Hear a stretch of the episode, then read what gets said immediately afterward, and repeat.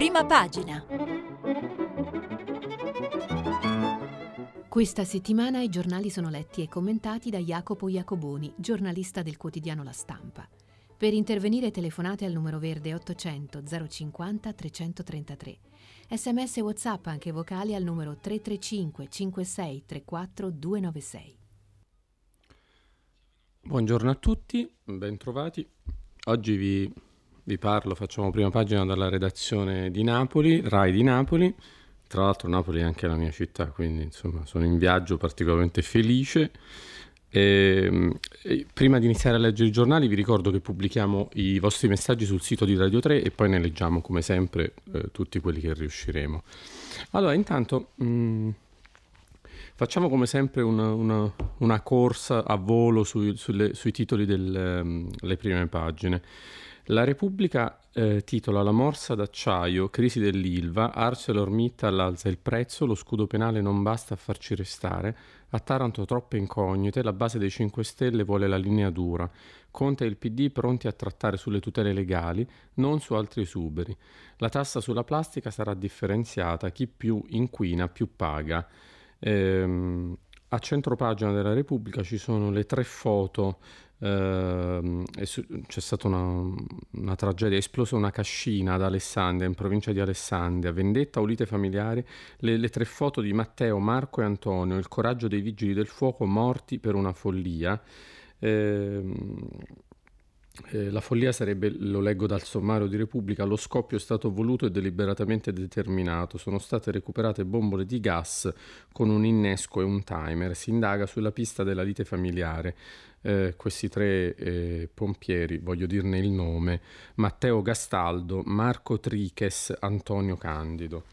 Sul Corriere della Sera il titolo principale è Ilva, la mossa del governo, ipotesi per convincere ArcelorMittal, immunità penale a tutte le aziende. Il caso Taranto, l'azienda insiste, ce ne andiamo.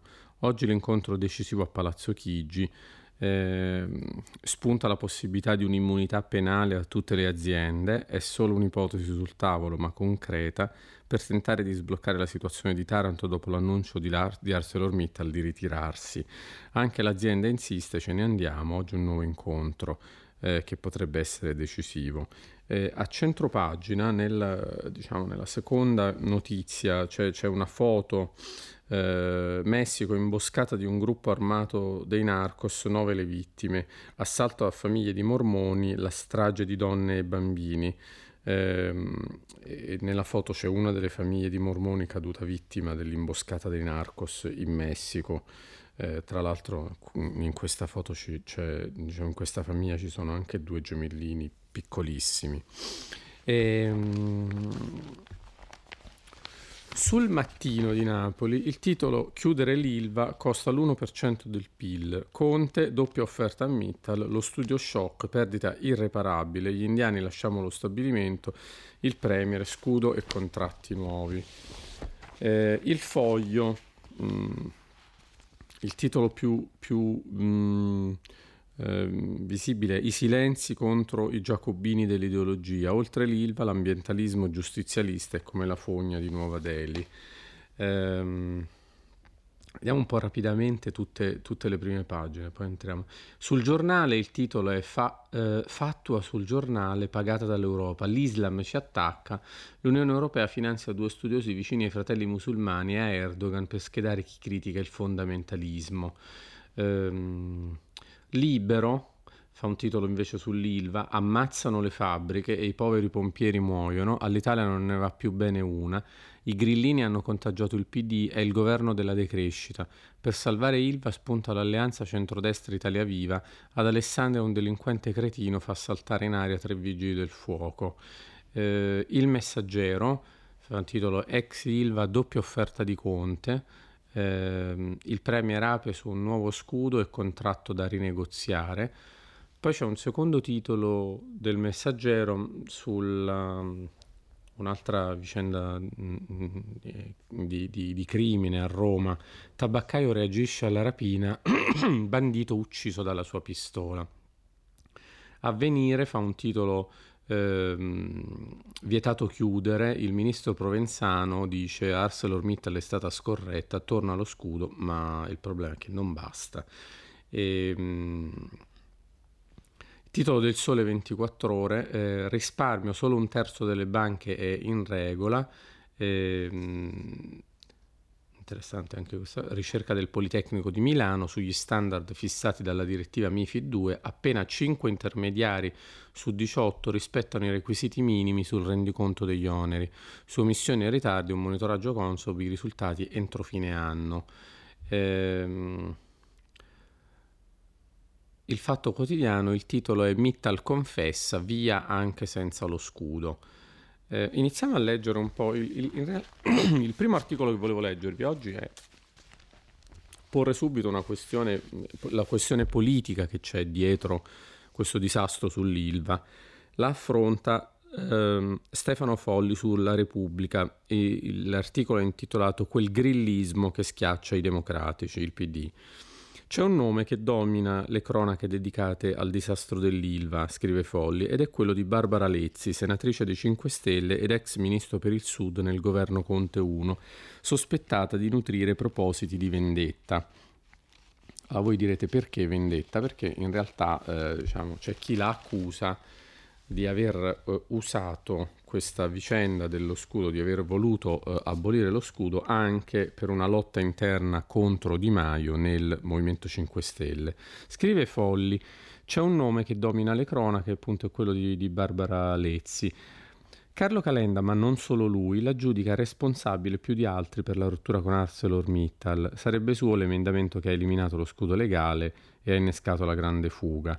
Al punto in cui sono giunte le cose, sembra un po' eccessivo scaricare tutte le colpe sulle spalle di questa signora, che peraltro simboleggia bene la testardaggine ideologica del movimento grillino, tanto che dal suo punto di vista si dichiara fiera di aver contribuito a un tale esito della vicenda.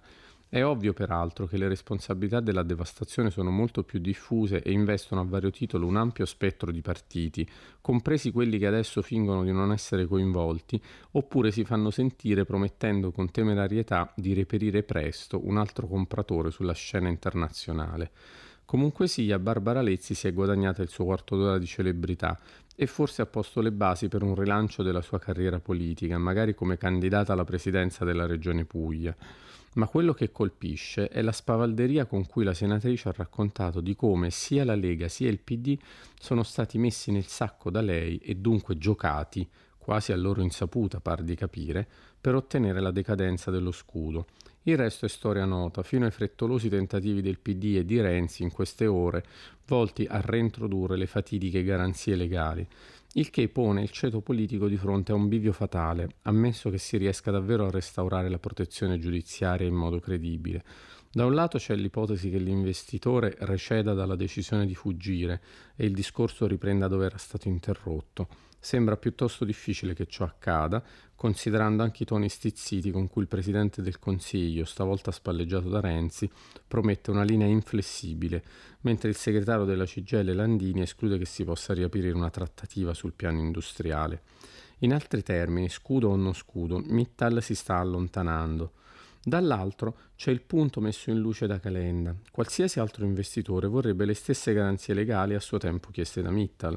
Tuttavia, fornirle a un nuovo compratore dopo averle rifiutate al precedente significa esporsi a una valanga di ricorsi con richiesta di maxi penali, tutti punti che i nostri politici sembrano sottovalutare.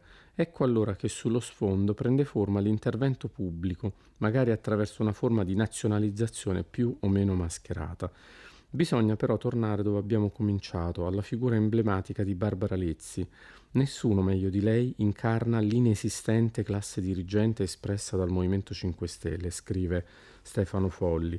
Inesistente e priva di competenze, ma in grado di contaminare in negativo il PD, che di fronte ai grillini è cedevole e remissivo in forme sorprendenti. Qui sono in disaccordo con Folli, in forme a mio giudizio non sorprendenti. Doveva essere il PD, scrive Folli, con la sua tradizione ed esperienza, a fagocitare gli inesperti 5S fino a rendere convincente l'alleanza a due, proprio sul terreno dei contenuti e delle riforme. Ma sta accadendo proprio l'opposto. Descrizione perfetta, fattuale, l'unica cosa su cui dissento appunto è che io non sono sorpreso affatto. Grillo e Gianroberto Casaleggio dicevano: il Movimento 5 Stelle è un virus, testualmente, definizione loro, e funziona come un virus. Allora, dopo questo commento che inquadra benissimo qual è il problema politico dietro la vicenda dell'Ilva e anche la difficoltà della soluzione, vediamo appunto perché è difficile la soluzione. Leggiamo intanto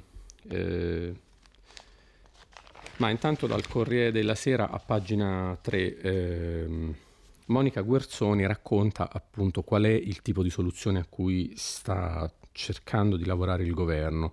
L'ultima mediazione sull'immunità potrebbe essere estesa oltre l'Ilva. Somiglia a uno scudo, scrive Monica, ma scudo non è. I ministri che lavorano al dossier lo chiamano immunità penale ed è lo strumento con cui il governo di Giuseppe Conte vuole togliere ogni alibi ai vertici di ArcelorMittal per costringere il colosso mondiale dell'acciaio a rispettare il contratto che li lega alla ex Ilva di Taranto. Per Giuseppe Conte è una partita decisiva e il presidente vuole giocarla a carte coperte.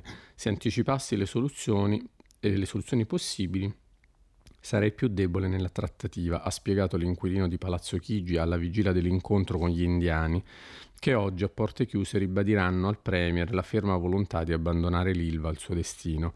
Uno scenario così drammatico per Taranto, per l'Italia e per l'esecutivo giallorosso, che Conte, spronato dal Quirinale a risolvere presto e bene il caso, ha chiamato a raccolta l'intera squadra. È il momento della responsabilità. Faccio notare tra parentesi che questa vicenda, se va a finire con l'addio di ArcelorMittal, vale, c'è chi lo stima, almeno un punto del PIL, c'è chi pensa che valga l'1,2, l'1,3 da sola del PIL. E così, dopo le polemiche furibonde di lunedì, nella maggioranza i toni sembrano essersi fatti meno striduli. Mittal, ragiona il Premier, ha promosso un'iniziativa giudiziaria per far accertare la legittimità del suo atto di recesso. Pensano di sfilarsi dagli impegni contrattuali in questo modo? Confido che ci ripensino, perché per loro sarebbe una battaglia legale durissima, dice Conte. Conte farà la voce grossa, ma al tempo stesso cercherà una mediazione. Si ragiona di decreti, però con cautela, perché, e qui appunto il problema, la fronda del Movimento 5 Stelle al Senato alla sola parola scudo minaccia l'incendio. Ho una sola parola ed è no, ripete la senatrice Barbara Lezzi, che in questi giorni è, come avete capito, la figura al centro della scena.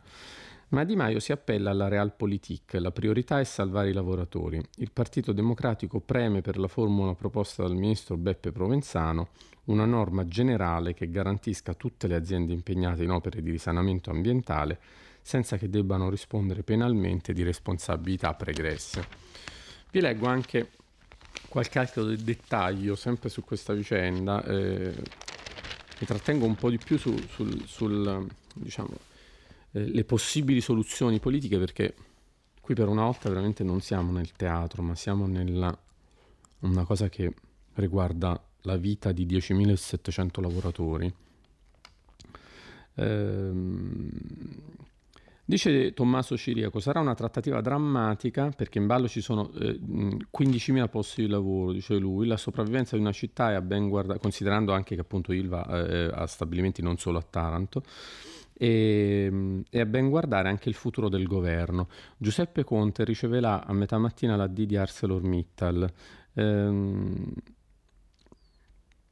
cercando di far rispettare gli impegni sottoscritti. Se dovesse rintracciare questa volontà, porterà in dose un'ipotesi confezionata dal ministro del Sud Beppe Provenzano, una nuova tutela legale per l'azienda dell'acciaio, contenuta probabilmente in un decreto ad hoc da approvare immediatamente nel primo Consiglio dei Ministri a disposizione, ammesso che i ribelli dei 5 Stelle non affossino anche questa nuova mediazione, provocando un incidente parlamentare che metterebbe in crisi l'esecutivo e che al Senato già tutti evocano come la nuova TAV.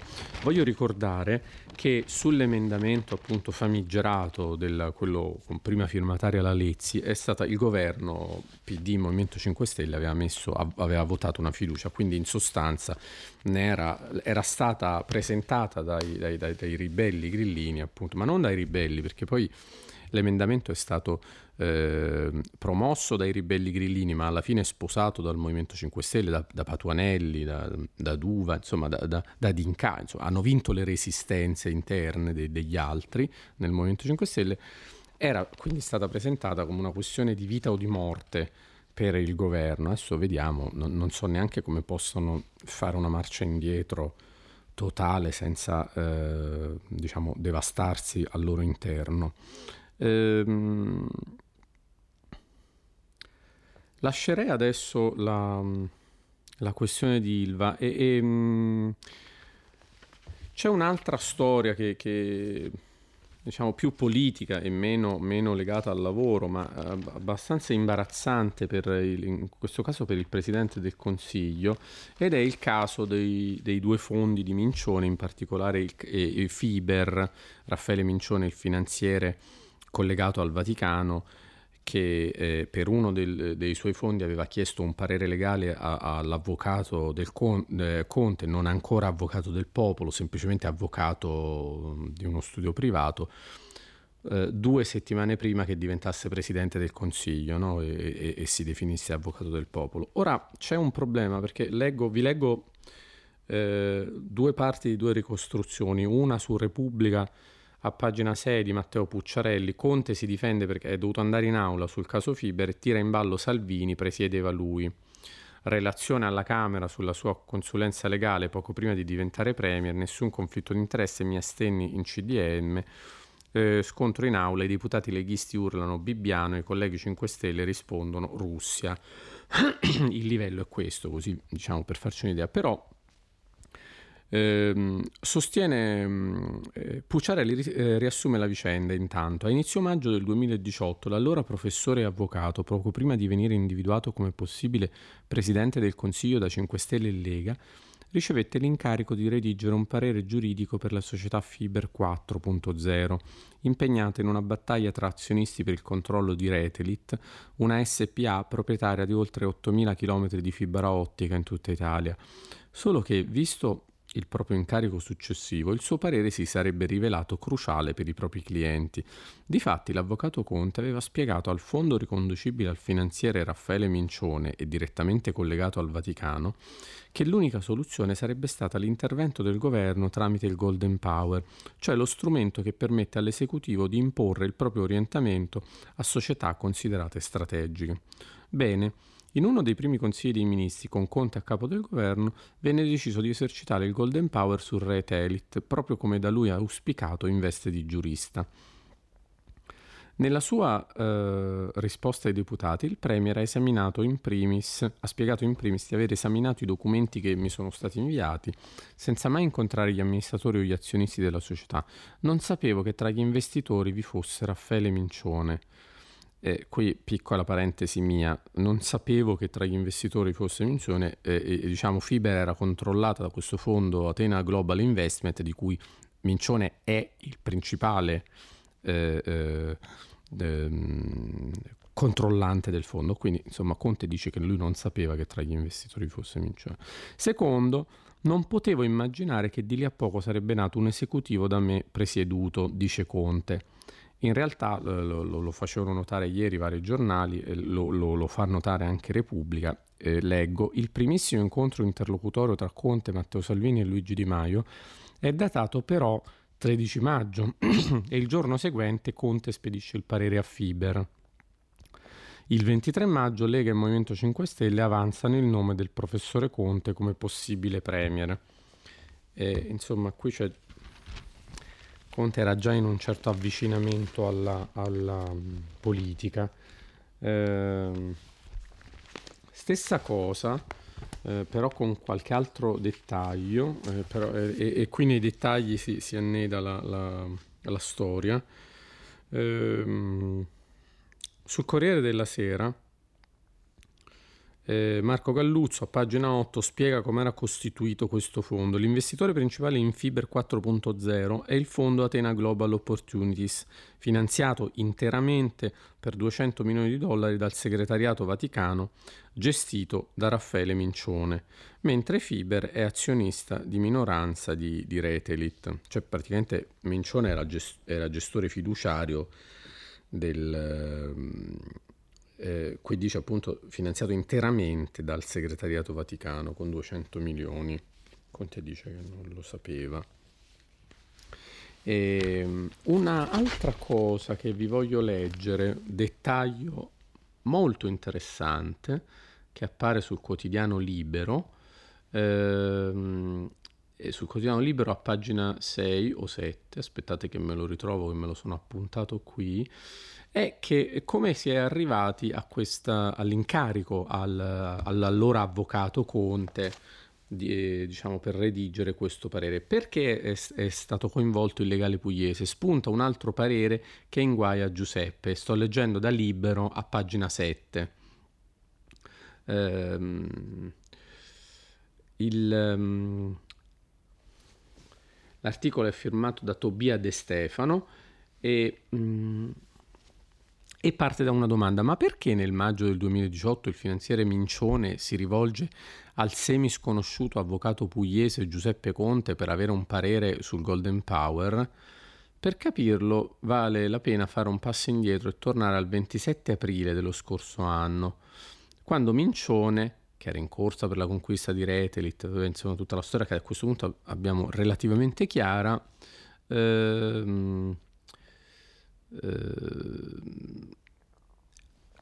inizia a cercare dei pareri legali per tutta questa operazione. E a chi si rivolge? Scrive Libero: lo studio Conte? Certo che no, Mincione si rivolgerà a GOP, Gianni, Origoni, Grippo, Cappelli & Partners, uno studio molto noto invece, molto conosciuto. Il finanziere non ha mai rivelato quel nome, ma in un'intervista al Corriere dice di aver chiesto una prima consulenza a uno studio legale che però non andava nella direzione da lui auspicata. Insomma, quello studio gli avrebbe dato parere negativo sul Golden Power. Ma non è così, scrive Libero. Libero ha consultato il documento di GOP, lo studio, il primo studio legale interpellato, che il 9 maggio aveva espresso un parere che andava proprio nella stessa direzione auspicata dall'uomo d'affari italo-londinese.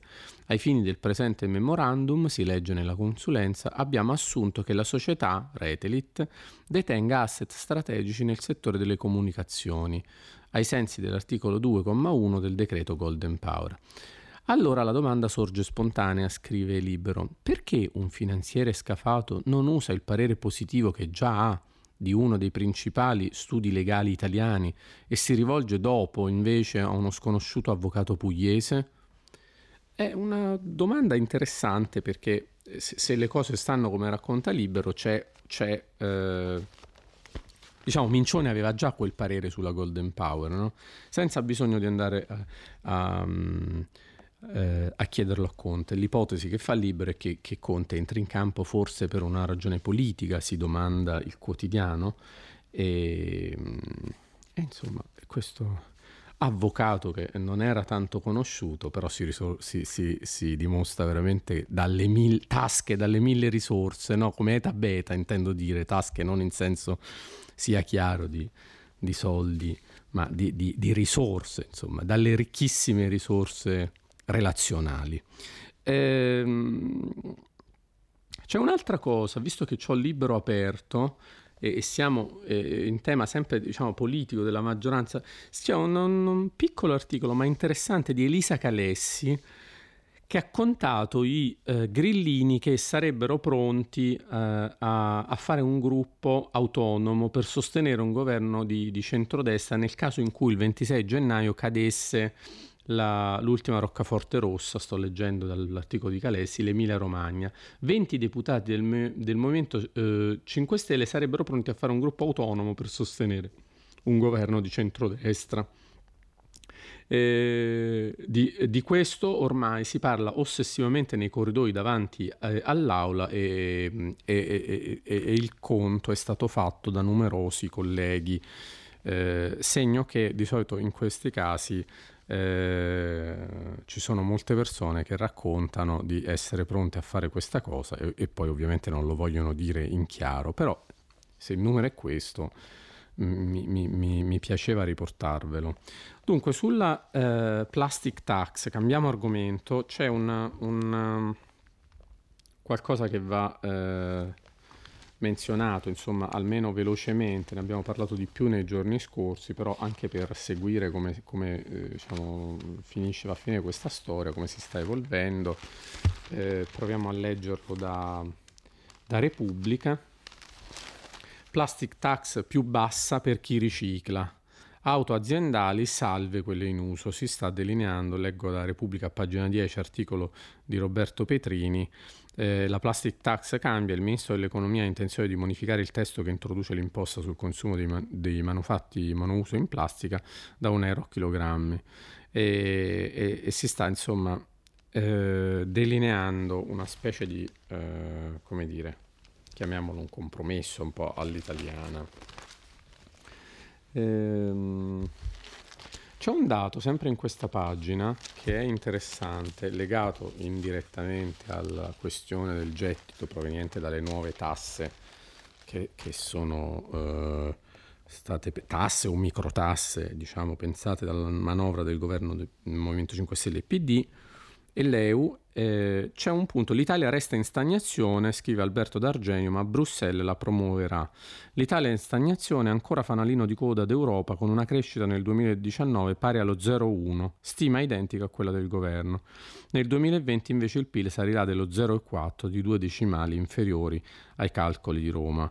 Lo certificheranno domani le previsioni economiche d'autunno della Commissione europea, che però, a differenza dello scorso anno, non saranno drammatiche per il Paese e per la sua tenuta dei mercati. Regge infatti il deficit, se il governo per il 2020 lo fissa al 2,2, per Bruxelles sarà più alto in misura minima, 2,3, uno scostamento inferiore ai 2 miliardi che non pregiudica il via libera europeo alla manovra. Situazione, insomma, riassumendo, politicamente migliore dell'anno scorso. Economicamente stiamo là, c'è un paese che non cresce e non si trova il modo, diciamo, o le politiche per accompagnare una crescita maggiore.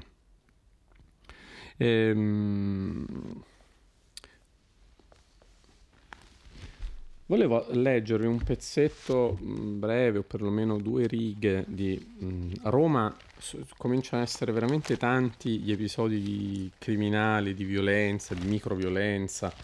Ce n'è stato un altro di recente nel quartiere Cinecittà.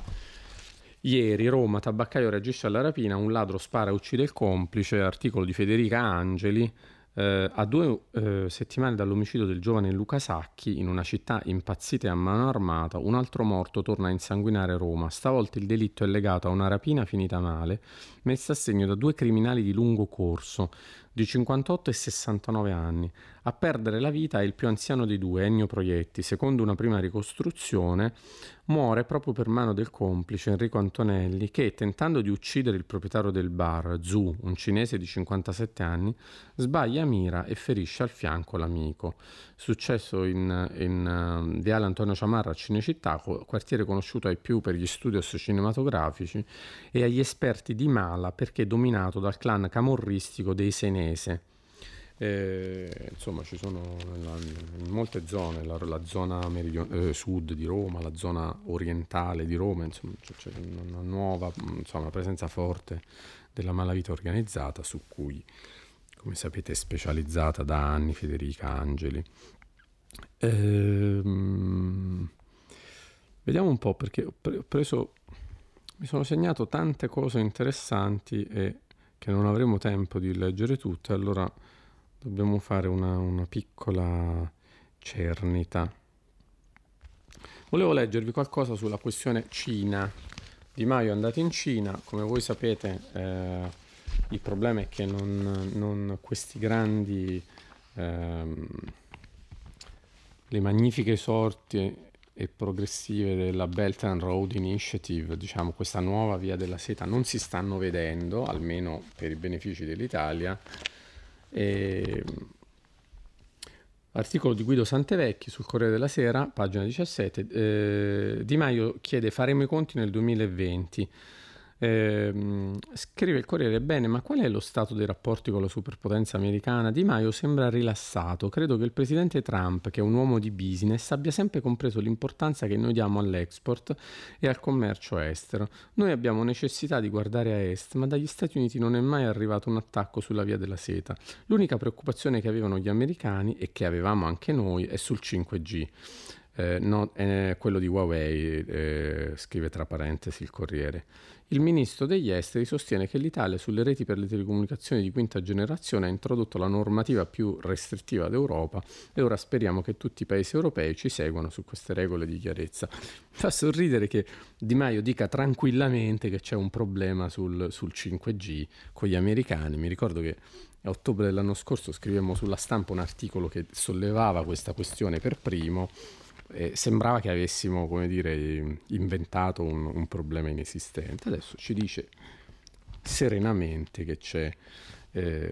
Continuiamo a leggere però un altro pezzetto. Santevecchi nota che si era parlato di grandi collaborazioni con la Cina, ci sarebbero stati cantieri per centinaia di miliardi di euro per lastricare il percorso con linee ferroviarie, autostrade, centrali elettriche, porti e aeroporti. Si era parlato di collaborazioni tra imprese italiane e cinesi in paesi terzi e di investimenti di Pechino nei porti italiani. Poi, dopo la firma del memorandum a marzo a Roma, questi piani sono stati oscurati e si parla solo di export, soprattutto agroalimentare. La risposta di Di Maio a questa obiezione è: a Roma abbiamo convocato un tavolo Italia-Cina per coinvolgere le nostre imprese delle infrastrutture. Per i paesi terzi dove impegnarci guardiamo all'Africa, dove ci sono progetti avviati dai cinesi che si aspettano la nostra collaborazione con stile e standard di qualità italiani. Vabbè, insomma, carissimo amico. C'è una partita di nomine molto importante che si sta aprendo in CDP, Cassa Depositi e Prestiti.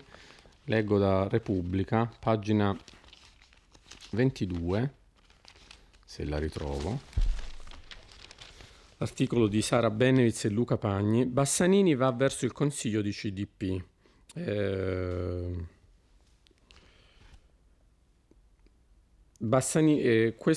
Questa nomina, se dovesse essere confermata, potrebbe dare il via a una più complessa partita di nomina nelle controllate della CDP e a cascata anche in altre società sotto l'egida del Tesoro, dove il rinnovo delle cariche è ormai congelato da mesi, oltre ai vertici dell'Agcom e del garante della privacy. Garante della privacy è anche, ricordiamo, il garante dei dati. È molto importante, avendo il primo partito nel Parlamento italiano che ha la sua piattaforma sui dati e sugli iscritti gestita, presieduta da un soggetto che ha anche una società di dati e di web marketing. Quindi la nomina dell'autority dei dati è molto importante ed, insomma, configura una situazione curiosa il fatto che possa essere il Movimento 5 Stelle ad avere una parola forse decisiva su questo. Sul Foglio c'erano alcune cose interessanti, ma una diciamo in parte più leggera, ma poi neanche tanto, la storia dei monopattini. Ieri non ve ne ho parlato tanto, ma meritava in realtà. A Torino c'è stato un caso perché ne ha fatto le spese il capo della polizia, il capo dei vigili. Che cosa è successo in sostanza? Che nella confusione ancora che c'è normativa sull'uso o meno dei monopattini, leggo sul Foglio Maurizio Cripa, il comune di Milano, che è grillini free, aveva bloccato tutto. Poi ha fatto il suo regolamento e ora si riparte.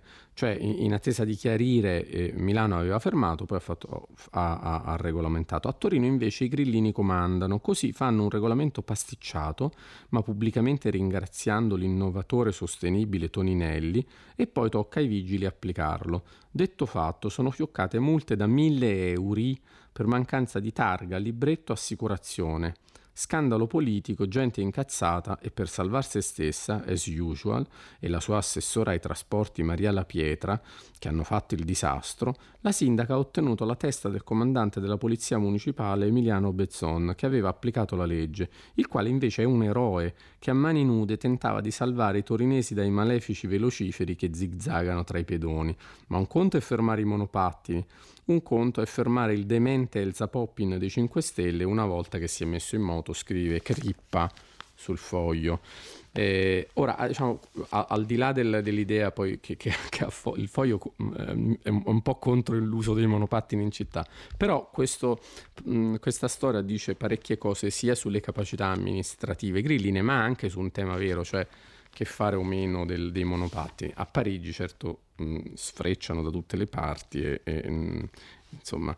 forse si può trovare il modo di, insomma, la via milanese di regolamentarli e usarli.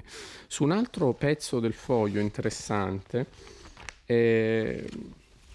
riguarda la politica estera. Pochi ne parlano in Italia, è veramente strana questa cosa. Invece è in Europa è sicuramente la questione più rilevante politica in questo momento, cioè le imminenti elezioni in Gran Bretagna. C'è questo articolo di Paola Peduzzi sul Foglio intitolato "Il rapporto sospeso, il governo di Londra non vuole pubblicare l'esito delle indagini sulle interferenze russe". Pubblicate quel rapporto, dicono esperti, commentatori, politici, persone informate dei fatti. Vi riassumo brevemente lo sfondo. C'è un rapporto di 50 pagine dell'intelligence britannica in cui verrebbe fuori che diciamo una particolare amicizia e supporto di attori russi ad alcuni ambienti conservatori. Tra l'altro ci sarebbe anche una presunta spia russa a Londra, si chiama Sergei Nalobin, che ha definito, che in questo rapporto definirebbe Boris Johnson il nostro caro amico. E scrive la Peduzzi, pubblicate quel rapporto, dicono esperti, commentatori, politici, persone informate dei fatti. No, risponde il governo britannico, non ci basta il tempo per verifiche e controlli adeguati, se ne parla dopo le elezioni. Il rapporto in questione è stato redatto dalla Commissione Intelligence e Sicurezza del Parlamento inglese, concluso nel marzo scorso, passato al governo il 17 ottobre scorso e ora fermo a Downing Street. Parla delle interferenze russe nel referendum del 2016 sulla Brexit e dei rapporti tra i emissari russi e i leader della campagna per il Leave, che, come si sa, era divisa in due parti. Una faceva capo a Nigel Farage, Leave EU, e una al partito conservatore, Vote Leave. L'attuale premier Boris Johnson era uno dei leader del Vote Leave e sarebbe stato coinvolto in alcuni incontri, mentre uno dei suoi ministri, Michael Gove, ha già detto in passato di essere al corrente del fatto che negli ultimi giorni della campagna referendaria il Vote Leave aveva violato alcune norme sul finanziamento del gruppo, come evidenziato anche dalla commissione elettorale. Nell'indagine è anche coinvolto Dominic Cummings, la mente di Vote Leave, che ora è il principale consigliere di Johnson a Downing Street. Personaggio interessantissimo, peraltro, questo Cummings. Lord Evans of Weardale, ex direttore dell'MI5, l'agenzia che si occupa della sicurezza interna, ha detto ieri che il rapporto andrebbe pubblicato. Se il governo ha una motivazione valida per non renderlo pubblico, dovrebbe dire qual è. Dominic Grieve, parlamentare conservatore che presiede la commissione, ripete che le motivazioni fornite dal governo, la necessità di controlli, un processo complesso, non sono credibili. Le agenzie di sicurezza hanno già dato la loro approvazione, non ci sono temi di ordine pubblico o interesse nazionale da tirare fuori. La giustificazione di Downing Street è una fesseria, ripete Grieve, aggirandosi incredulo nelle trasmissioni televisive. Vediamo se ho tempo di continuare a leggervi un po' di questa storia, a cui spero tanto che i nostri ascoltatori si appassionino quanto me. Ieri era l'ultimo giorno disponibile per la pubblicazione, scrive sempre Peduzzi sul Foglio. Il Parlamento è stato dissolto alla mezzanotte e quindi si dovrà aspettare il prossimo. La mancanza di trasparenza da parte del governo ha scatenato ogni genere di sospetto e diceria, cavalcati dai partiti all'opposizione, che vedono in questa mossa l'ennesima dimostrazione della poca affidabilità di Johnson e soprattutto dell'incapacità del governo conservatore di riconoscere e affrontare le interferenze russe nella politica inglese. Nel frattempo sono emerse altre prove di come il Cremlino abbia tentato di infiltrare il partito conservatore con un diplomatico russo sospettato di spionaggio, quello che vi dicevo prima, che ha trascorso 5 anni a Londra coltivando i rapporti con i Tory, incluso lo stesso Johnson. Sergei Nalobin nel 2014 aveva partecipato a un evento di raccolta fondi esclusivo organizzato dai Tory, si era fatto fotografare con Johnson e postando l'immagine su Twitter lo aveva definito un buon amico che ha detto parole benevolenti nei confronti della Russia. Nalobin ha partecipato alla creazione di un gruppo chiamato Conservatori Amici della Russia, che ha organizzato feste nell'ambasciata russa a cui avevano partecipato anche Dominic Cummings e Carrie Simons, ora fidanzata di Johnson, allora era soltanto una sostenitrice dei conservatori. In questi incontri non c'è nulla di illegale, allora poi buona parte di queste relazioni non suonavano nemmeno inappropriate. Abbiamo imparato in questi anni di ricostruzione di scandali più o meno grandi relativi ai rapporti tra russi e politici occidentali a imbatterci nei misteri russi poco noti e in relazione al confine tra amicizie, favori, richieste e ambizioni. Ma il punto è proprio questo: nel Regno Unito che si affaccia su un'altra elezione e in altri paesi dall'America all'Italia, i confini sono molto laschi e oscuri. Per levare ogni dubbio basterebbe pubblicare le inchieste, che tra l'altro sono durate molto tempo, nel caso inglese sono 50 pagine agili, e rispondere in modo puntuale alle domande. Scegliendo invece di non farlo e di non rendere pubblico il rapporto, il governo alimenta il sospetto che ci sia nell'indagine qualcosa di veramente esplosivo, ma se ne parli vieni spesso tacciato di russofobia. Mi ricordo anche il fatto che quando, proprio della foto di Nalobin con Boris Johnson, c'è anche una foto di qualche anno fa, un evento elettorale di Boris Johnson con Joseph Mifsud, il famoso professore, ormai famoso anche in Italia, il professore da cui sarebbe partita l'inchiesta americana dell'FBI sul Russiagate, e che ha avuto un insegnamento alla Linky University di Roma, università molto al centro, molto discussa e molto al centro delle polemiche politiche in questi anni. Forse c'è tempo, ultimissimo articolo, di leggervi, visto che siamo a Napoli appunto e sono tornato per un giorno nella mia città natale. Esce il libro di Elena Ferrante, molto atteso in tutto il mondo. Lo racconta sul Mattino Titti Marrone, scrive Titti Marrone: come il filo dorato con cui si riprende una tessitura dalla trama preziosa e già sperimentata, la linea d'ombra tra infanzia e l'adolescenza evocata nell'amica geniale torna nell'ultimo romanzo di Elena Ferrante, La vita bugiarda degli adulti. Vi si racconta del guado da tutti attraversato, da moltissimi narrato, ma che solo di rado raggiunge la potenza lancinante propria della scrittura di chi si firma Elena Ferrante. Il difficile cammino di un adolescente verso la maturità, uno spaccato della borghesia anni 90. Sarà una nuova saga, in particolare è uno spaccato della borghesia napoletana, tema su cui si sono interrogate intere generazioni di studiosi e di intellettuali. Scrive Titti Marrone: la faticosa approssimazione al mondo adulto di Giovanna, la protagonista del nuovo libro della Ferrante, fino ai 16 anni è un rito di iniziazione che passa per un viaggio a Milano e una rinuncia, ma deve soggiacere alla pratica di liberarsi di una verginità percepita come ingombro, e con il fondale di una Napoli percorsa in lungo e in largo, Ferrante lacera il velo dell'ipocrisia morale, intellettuale e esistenziale della borghesia napoletana dei primi anni 90, impastoiata in relazioni che svelano ai figli l'inganno di un mondo vischioso, ripugnante, del tutto diverso da quello che loro stessi ci avevano propagandato, fin qui mai raccontato con tanta spietata forza evocativa. E per oggi abbiamo finito la lettura dei giornali, ci vediamo poi dopo con il filo diretto con gli ascoltatori.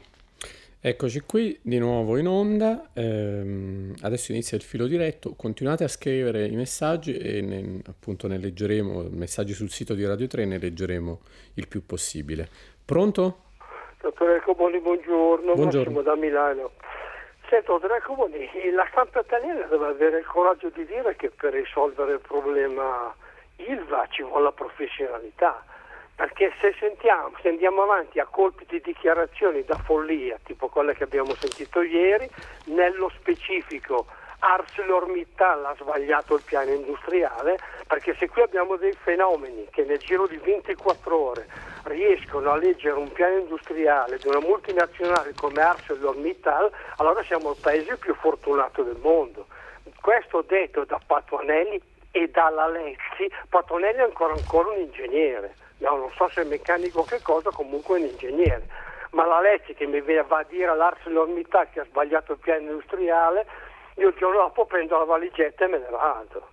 Già ci sono state tutte le premesse a livello di gara, si ricorda Di Maio preferisce questa accordata anziché quell'altra, mo adesso Di Maio è un esperto in acciaio, per cortesia, non scherziamo. Io ho sentito parlare in questi giorni e non le do un giudizio politico, le do un giudizio tecnico. Calenda, beh cavolo, Calenda è un manager, non scherziamo. Signori, dobbiamo salvare 15.000 posti di lavoro, ci vuole la professionalità, perché con i giochetti, l'ultimatum e frasi di quel genere lì ci stiamo suicidando.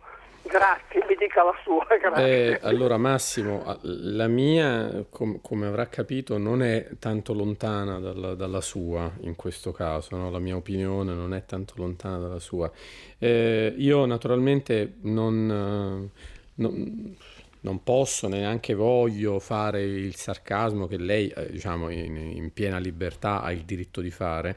Il punto è che questi sono i rappresentanti eletti, il Parlamento che abbiamo è questo, esprime questo governo, poi potrà piacere, potrà non piacere, dobbiamo accettare che si occupino di queste cose Di Maio, la Lezzi, le persone che lei ha citato, è così, sono stati eletti sul piano industriale effettivamente invece c'è un punto che forse è bene ripetere e magari arricchire, no?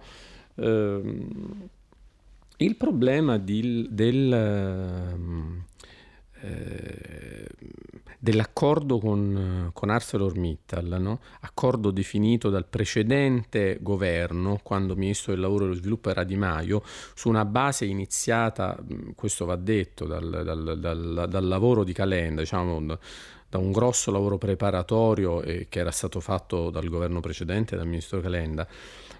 Alla fine, diciamoci la verità, era un accordo accettabile, poi ognuno naturalmente rivendicava i meriti, diceva è stato per merito mio, è stato per merito suo, cioè, però il punto è che una volta una fonte interna ad ArcelorMittal mi ha raccontato che era stato molto più difficile trattare con Calenda che non con Di Maio, perché Calenda era molto dettagliato sulle, diciamo, richieste sulle questioni del lavoro, occupazione, su alcuni dettagli di questo tipo, mentre invece il Movimento 5 Stelle era preoccupato di molto di altre cose, no? Lo scudo e l'immunità penale è una di queste, ma non è la sola. C'era anche il tema ambientale, bisogna dire che su questo Di Maio si era speso molto, no? E in effetti aveva anche ottenuto delle cose, perché mi sembra che gli investimenti ambientali di Mittal nell'accordo erano saliti, credo, mi perdoni, vado a controllare, fino a 1.100.000.000. Quindi insomma un grosso investimento ambientale fatto da un soggetto privato, da una multinazionale, quindi anche il Movimento 5 Stelle in quell'occasione aveva portato a termine dignitosamente una cosa. Poi però c'è stato questo suicidio, appunto, sul promosso, voluto, ideologico dentro il Movimento 5 Stelle, a cui anche chi come probabilmente Di Maio, cioè molto spesso si irride Di Maio e non si considera il fatto che Di Maio su alcune cose è il più pragmatico lì dentro, capisce? Il problema è che ha vinto invece la linea degli altri, no? Farei notare però una cosa, le farei notare che oltre al Movimento 5 Stelle qui ci sono grosse responsabilità poi anche del PD, che ha votato quell'emendamento e non so chi c'era qualcuno che lo faceva, lo rilevava oggi, non so se adesso non ricordo più chi, ma in particolare anche nel PD, dove c'è ovviamente molto malcontento in una parte del PD per questa cosa, e poi ovviamente tra i renziani di Italia Viva, nel PD c'è una forte pressione anche lì dei parlamentari pugliesi del PD, molti dei quali avevano la stessa idea dei grillini tipo la Lezzi che ha citato lei. Quindi insomma, qui il problema mi sembra un po', si torna al punto dell'articolo di Folli. Questo governo nasceva con l'idea di tentare di, fu usata questa espressione, di romanizzare i barbari, no? Cioè di acquisire, di depotenziare la portata, diciamo, più demagogica di molte istanze grilline. Sta in verità accadendo che vengono barbarizzati i romani, vengono grillizzati i democratici. Questo avviene sull'Ilva, avviene sul taglio dei parlamentari, avviene sulla riforma della giustizia, e potrei citare anche tante altre cose. Quindi insomma, il problema è, come dice lei, sarà difficile secondo me uscirne. Sentiamo un'altra telefonata. Pronto? Buongiorno. Buongiorno. Mi chiamo Carla e telefono da Pieve Ligure, che è un paesino della provincia genovese. Buongiorno, Levante, nel Levante di Genova.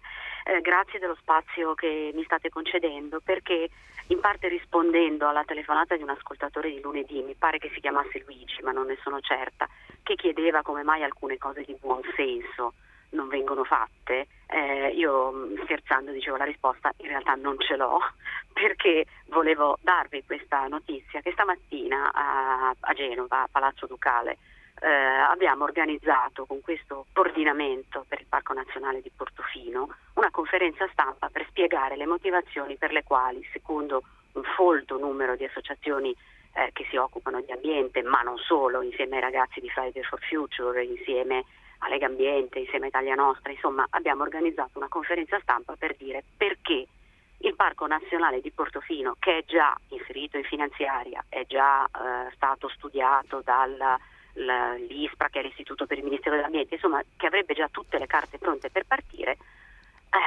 purtroppo la Regione Liguria a questo Parco Nazionale ha detto fondamentalmente di no. E quindi noi stiamo organizzando una conferenza stampa per dire ma perché una cosa così di buon senso non si fa?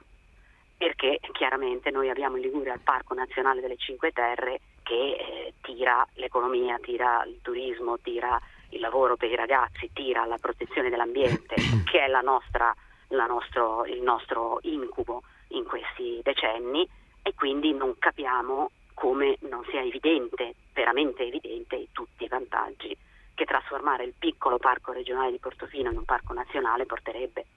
Quindi ecco, volevo così portare un altro piccolo bicchiere d'acqua a questo sgomento di fronte alla mancanza di buonsenso. No, la ringrazio, appunto, registriamo questo suo bicchiere d'acqua e insomma, ieri avevamo anche parlato del fatto che ci sono tantissime cose, proprio con dei dati dell'ISPRA, che mi sembra sia, diciamo, di tutto un piano ambientale e infrastrutturale che ha già risorse sbloccate. In realtà per varie ragioni ce n'è solo un 10% che è nella fase attuativa. Adesso non so se il caso a cui fa riferimento lei rientra in questo, ma appunto questo conflitto tra soldi già stanziati e mi sembra, da quel che dice lei, la Regione Liguria. Però appunto sì, certo, è un problema, perché poi anche quando vengono deliberate le cose poi in Italia spesso non si riesce a farle. Prima di sentire un'altra telefonata vi voglio leggere qualche messaggio. C'è Diana da Biella che scrive: non capisco la questione Mincione. Conte avrà lavorato per mesi a preparare un parere legale. Da quando si preparano pareri così complessi in pochi giorni? Ed è normale che vengano chiesti più pareri legali su questioni complesse. A me sembra una strumentalizzazione in funzione anticonte che evidentemente non va più bene.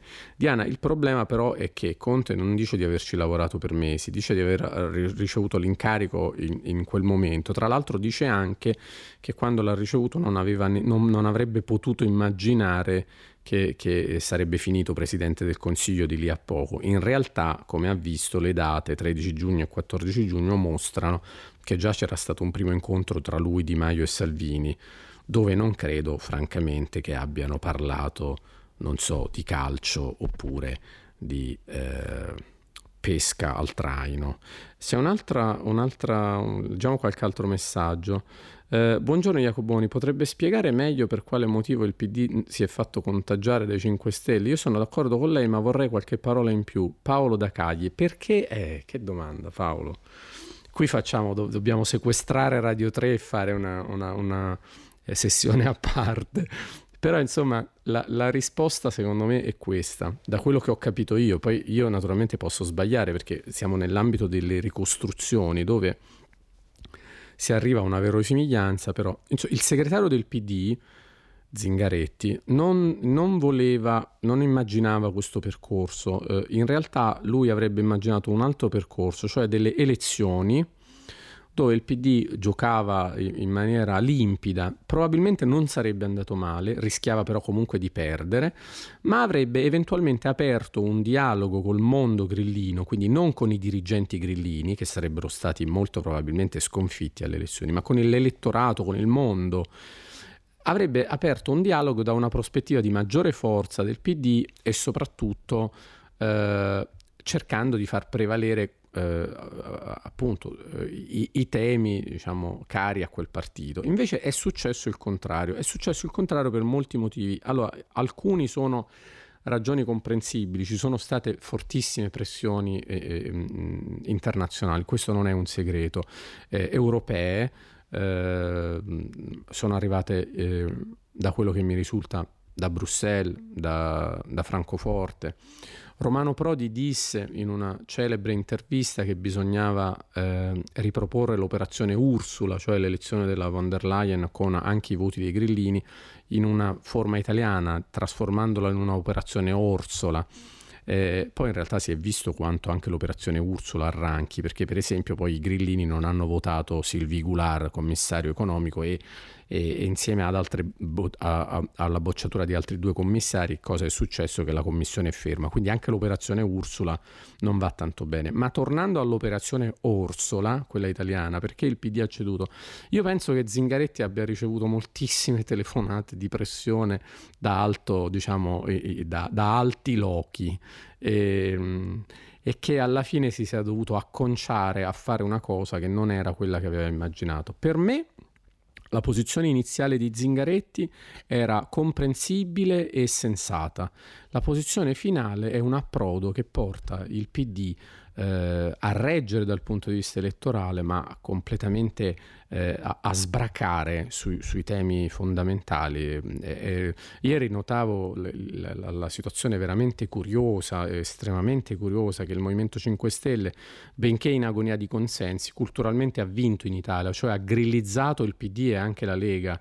Del resto il Movimento 5 Stelle non è un partito, è il brand di un'operazione digitale, e Grillo lo disse così testualmente: siamo un virus, non siamo un partito, è diverso.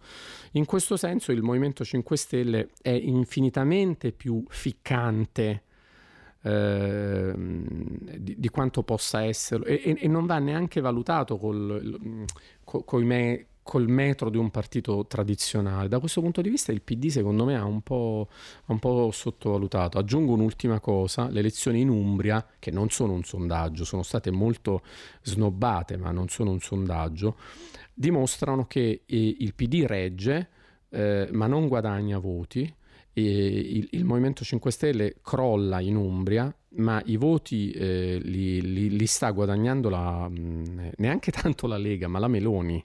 Cioè, diciamo, questo è il gioco di spostamento e di flussi che si sta verificando. Ci sarebbe materia per riflettere, come dice appunto questo, come suggerisce l'SMS di questo ascoltatore. Ne leggo un altro ancora su un altro tema. di Gigi Festa scrive: vorrei porre l'attenzione sul fatto che molti servizi giornalistici, riportando i numerosi focolai di rivolta in corso, Cile, Hong Kong, Catalogna eccetera, non viene mai citata la rivolta in atto in Algeria, una formidabile rivolta rigorosamente non violenta che blocca l'intera Algeria ormai da 30 settimane, un fenomeno che sta coinvolgendo milioni di persone in maniera assolutamente pacifica. L'esito della protesta condizionerà fortemente il futuro del Nord Africa, ma non viene per nulla coperto dai media tradizionali, forse perché senza morti e spettacolari. Gigi, non viene coperto anche per, a volte proprio per limiti economici, per, insomma, non sempre per delle scelte come dire editoriali, no? Si è coperto per esempio molto Hong Kong e molte volte una spiegazione a cui non si pensa è proprio i costi, no, di queste coperture che comunque entrano. Per il resto sono d'accordo con lei e sono tutti fenomeni interessanti, anche se poi non sempre hanno uno sviluppo prevedibile. Pensate a Piazza Tahrir, si pensava fosse l'alba di una nuova democrazia egiziana, non è andata così. Sentiamo una nuova telefonata. Pronto? Buongiorno dottor Iacoboni. Buongiorno. Sono Franco dalla provincia di Lecce. Buongiorno Franco. Lei rispondendo adesso ad un messaggio ha detto mi posso anche sbagliare, e io le chiedo: ma gli elettori possono anche sbagliare? Il riferimento è ai 5 Stelle, perché quando si è votato hanno preso 11 milioni di voti. Sì, 11,5 milioni, sì. 11,5 milioni. Dopo appena un anno hanno perso la metà dei voti. Alle regionali hanno continuato a perdere. Però quando uno sbaglia poi non sa le conseguenze, cioè il voto è libero, ci mancherebbe altro in democrazia, però è necessaria anche una certa responsabilità, una certa valutazione nello scegliere. Non è che uno ti promette la luna nel pozzo e subito gli vai dietro, siamo come il pifferaglio magico, non è che uno arriva col vaffadei, non è un valore, non è un programma, quindi come è possibile scegliere? Cioè, bisogna anche essere dei creduloni in quel momento, perché un errore poi costa caro allo stesso popolo. Quindi, secondo lei gli elettori possono sbagliare o no? La ringrazio. Beh, gli elettori possono sbagliare nel senso che, adesso, poi non è che noi siamo il tribunale, quello che a noi sembra uno sbaglio magari c'è chi è convinto che invece sia, chi è ancora convinto che sia la scelta giusta. Io penso che bisogna ascoltare, specialmente i politici lo dovrebbero fare senza mai mettersi col ditino alzato, no? Sbagliano gli elettori, generalmente sbagliano più e prima i politici nel non capire e nel non interpretare le richieste dei cittadini, no? Quindi per un politico secondo me è sempre un atteggiamento sbagliato dire sbagliano gli elettori. No, se gli elettori ti puniscono fatti qualche domanda. Per quanto riguarda invece noi che siamo per fortuna persone libere, non siamo candidati e facciamo il mestiere della critica, io e lei magari la possiamo pensare in maniera abbastanza simile, no? Probabilmente ci sono degli elettori, credo che non sia un'opinione ma un fatto, che in Puglia molti elettori del Movimento 5 Stelle si sono pentiti, ma magari si sono pentiti per le ragioni che non piacciono a lei o non piacciono a me. Per esempio alcuni si sono pentiti perché stanno andando avanti i lavori del TAP, Trans Adriatic Pipeline, del gasdotto, diciamo, quello in Salento. E invece magari io posso pensare che quel gasdotto è un'opera che allevia la nostra dipendenza energetica integrale dalla Russia e che viene fatta in sicurezza ambientale.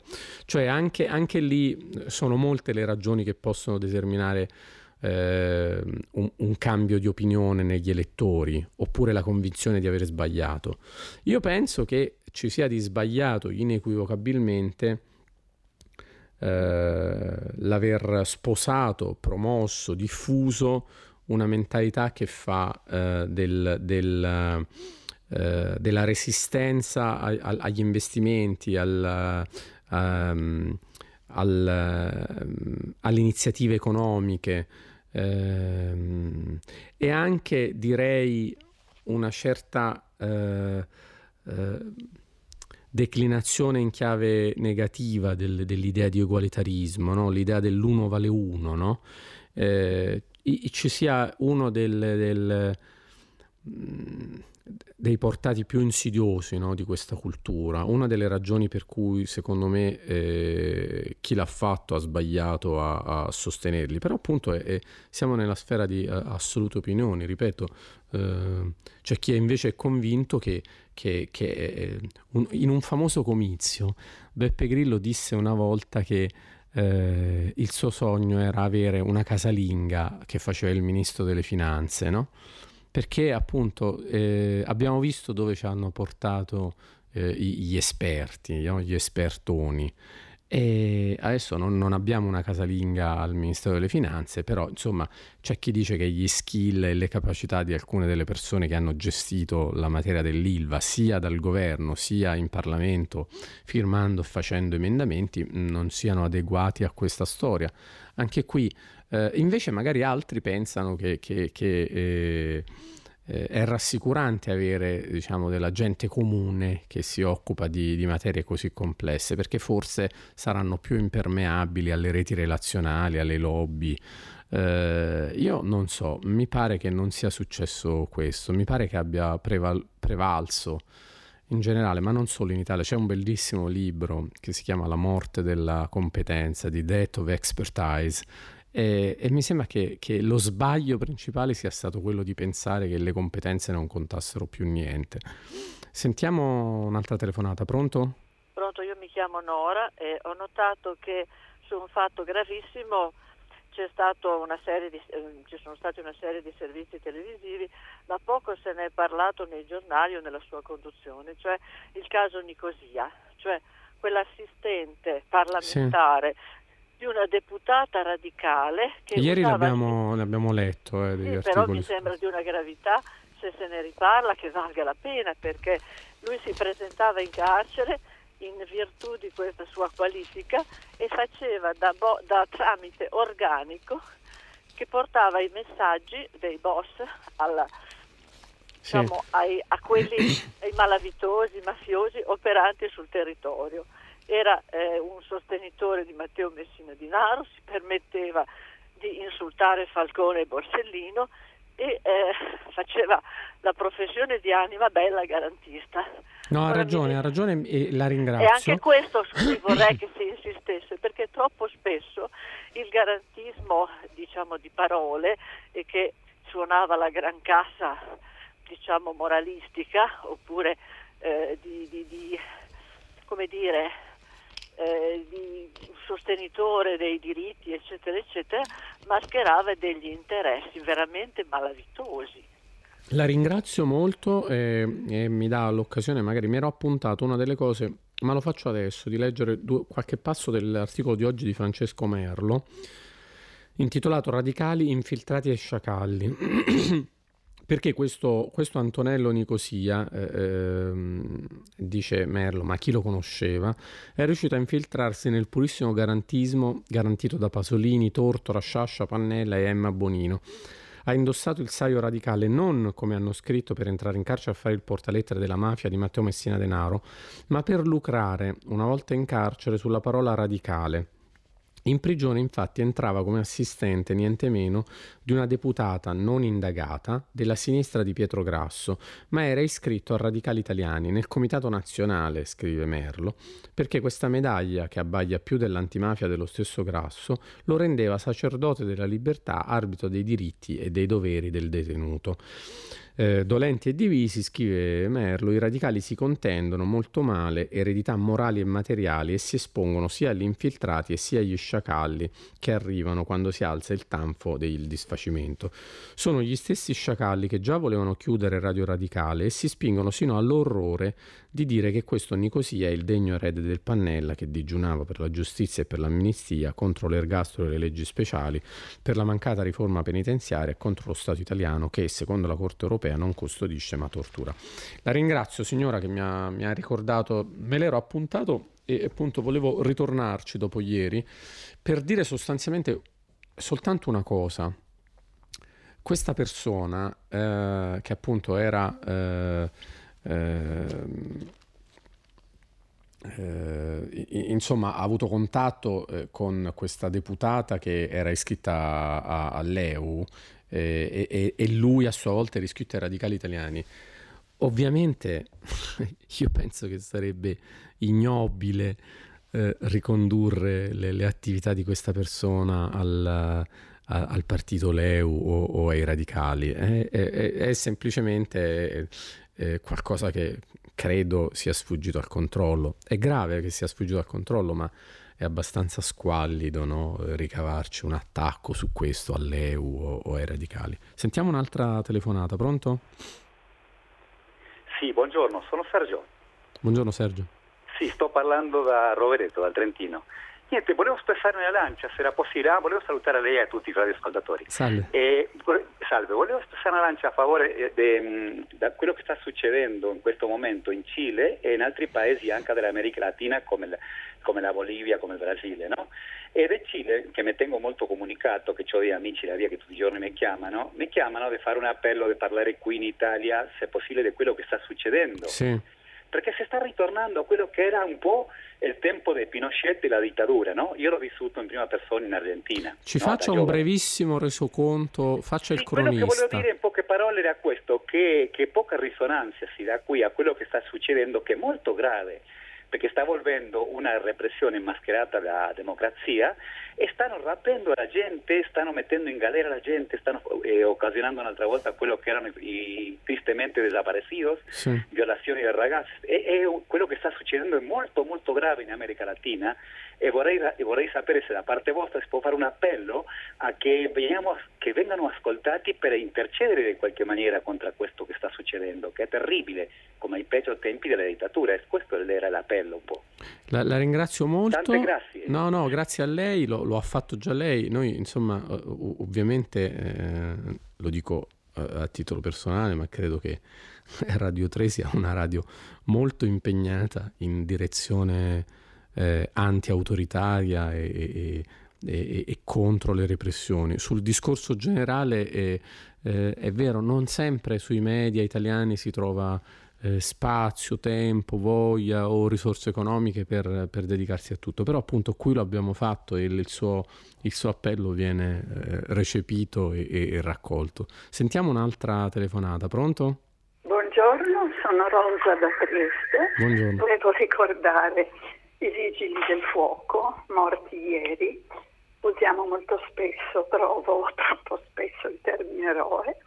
In questo caso mi sento definire l'intero corpo, un corpo di eroi, li vediamo d'estate nei fuochi, nelle alluvioni, lavorare nelle situazioni più estreme, morire troppo spesso di ciò, sono un corpo sottoorganico, sottopagato. Mi sembra che nella provincia di Trieste manchino circa 90 vigili del fuoco. Ecco, almeno un mio personale riconoscimento, sperando che nel governo si abbiano spazi per ampliare il corpo e soprattutto per riconoscere economicamente un lavoro veramente agli estremi e fondamentale per tutti i cittadini. Grazie, buongiorno. La ringrazio signora, e anche qui io sono d'accordo, questa è una cosa a cui mi associo. Nella prima parte della trasmissione avevo letto anche ci sono queste foto sui giornali oggi dei 3 vigili del fuoco morti nell'incendio, insomma, l'esploso scoppiato in provincia di Alessandria. Avevo letto i nomi, ripetiamoli, si chiamano Matteo Gastaldo, Marco Triques, Antonio Candido. Molto spesso uno dice i morti, no? Ma in realtà sono delle persone, ci sono le facce di questi 2, sono veramente giovani, 32 anni e un altro 38, l'altro 47 anni, tutti con famiglie, insomma veramente grande tristezza. Non è che ho molto altro da dire sinceramente. Volevo leggere un messaggio di Raniero Sandrelli, che scrive i 500 tumori l'anno, scusate, non so se leggo bene, 1500, mi scuso, tumori l'anno a Taranto, con aumento annuale del 28%. Voi parlate al comodo delle vostre poltrone. Bisogna cambiare modello di sviluppo e bisogna farlo ora, per l'ambiente, per la salute, per un mondo diverso e possibile. Raniero, le dico la verità, io qui Sono in parte d'accordo con lei sul fatto che diciamo, il modello di sviluppo può essere migliorato, cambiato. Mi pare che, come lei saprà sicuramente, c'è una grande riflessione nel mondo su nuovi modelli possibili da cercare di seguire. C'è questo movimento ambientalista che è nato e che viene molto spinto anche da una parte importante dei democratici americani. Non lo so, mi viene in mente questo personaggio fantastico, qualunque cosa poi si pensi di lei, di AOC, Alexandria Ocasio-Cortez, che è una che sta, diciamo, facendo campagna per questo, per il Green New Deal, no? Per questa espressione che poi è stata malamente, in maniera borracciata, ripresa dal nostro governo. Quello su cui non sono d'accordo, però, mi permetta di dirlo, no? Parlate nelle vostre poltrone, poi al di là del fatto che io sinceramente non è che personalmente abbia chissà che poltrona, no? Sì, diciamo, ho un lavoro alla Stampa, fortunatamente, come altri hanno dei lavori, però anche questa idea, no? Che l'interlocutore debba essere considerato sempre uno seduto su una poltrona, o comunque appartenente a un privilegio, no? È un po', mi permetto di dirglielo molto sommessamente, cioè con la massima misura, è un tarlo culturale che si è insinuato nelle menti, probabilmente nel suo caso avviene quasi in maniera irriflessa, no? Nello scriverci questo messaggio, però è un po' lo stesso tarlo culturale che c'è poi in un premier, penso a Giuseppe Conte in versione avvocato del popolo, cioè Giuseppe Conte 1, il premier della Lega e del Movimento 5 Stelle, quando nel giugno scorso, scusate, non dell'anno scorso, annunciò trionfalmente: è un privilegio lo scudo penale, l'abbiamo abolito, per questo il Parlamento l'ha abolito. Non lo so, cioè guardare tutto come poltrone, privilegi, cioè non è sempre così, cioè le persone a volte non è che agiscono solo per difendere o perché sono al caldo di una poltrona. In questo caso lo scudo penale, per riferirsi al privilegio di cui parlava Conte, forse non era un privilegio, magari era semplicemente la richiesta di un'azienda di non dover avere il quadro di grande incertezza giuridica e eventualmente processuale derivante da errori che sicuramente sono stati fatti, perché ci sono molte morti e insomma casi dolorosissimi in precedenza. Mi sembra diverso sinceramente da un privilegio, così come appunto non tutto è poltrona.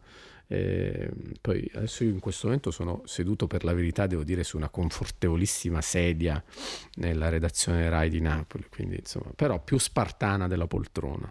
Sentiamo un'altra telefonata. Pronto? Buongiorno, mi chiamo Nicola. Buongiorno, Nicola. Buongiorno. Io volevo ricordare agli ascoltatori e ricordare a lei che è giornalista una notizia che ho letto sul Fatto Quotidiano riguardo a voi giornalisti. In 10 anni ho letto che sono stati uccisi quasi 1000 giornalisti nel mondo. La maggior parte di loro, scriveva il suo collega, non è morto sul campo, diciamo, nei fronti di guerra dove ci sono conflitti, ma vengono uccisi diciamo per motivi di corruzione di politici, per motivi politici. Penso sia una notizia abbastanza seria, importante, perché ovviamente il ruolo dell'informazione è fondamentale, perché se non c'è la notizia non c'è il fatto, qualcuno forse diceva. Volevo ricordare questo fatto, penso sia veramente sconfortante, ecco, il fatto che vengono uccisi in 10 anni quasi 1000 giornalisti. Non riportava le aree, diciamo, la distribuzione degli omicidi, però ecco, è un fatto particolarmente grave. Sono ovviamente d'accordo con lei, lo ricordo volentieri. Posso solo aggiungere un paio di cose che l'anno scorso proprio mi è capitato di scrivere per l'annuario della Treccani. Riccardo Chiabergio mi ha chiesto di scrivere proprio esattamente su questo tema, che solleva lei, i giornalisti uccisi o minacciati. E ci sono due tipi di cose: da una parte ovviamente la cosa più grave, quelli uccisi dai regimi illiberali, no? Succede tantissimo in molti posti, o nei paesi con regimi illiberali, oppure nei paesi con fortissima presenza delle mafie, che ne so, in Messico, oppure nei sistemi autoritari, in Russia, in Cina, nella Malta di Daphne Caruana Galizia. E dall'altra però c'è anche una seconda cosa su cui porre l'attenzione. C'è un arretramento nelle democrazie degli spazi di libertà dei giornalisti che avviene appunto anche nelle democrazie dove non si rischia la vita, per fortuna. Cioè, per esempio in Italia, oddio, non si rischia la vita, poi salvo quando non ci siano le minacce, appunto, per una parte ristretta ma non così piccola, le minacce da parte delle mafie, no?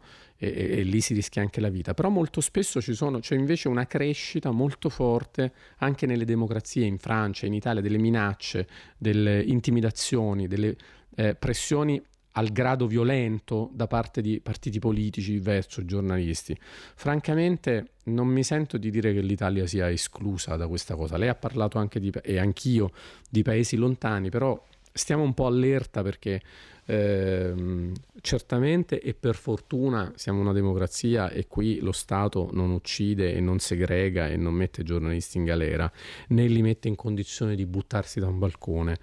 Però diciamo di pressioni e di intimidazione a un grado pesante e violento, non lo so, pensate a quello che è successo a Lerner alla convention a Pontida della Lega, oppure all'inviato delle Iene alla convention del Movimento 5 Stelle, lo hanno inseguito, è stato, meno male che c'era la Digos che l'ha schermato, insomma cose brutte ne stanno avvenendo. Noi abbiamo finito la trasmissione per oggi.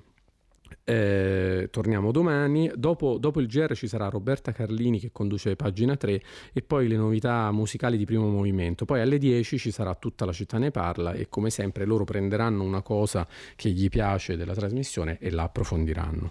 Grazie.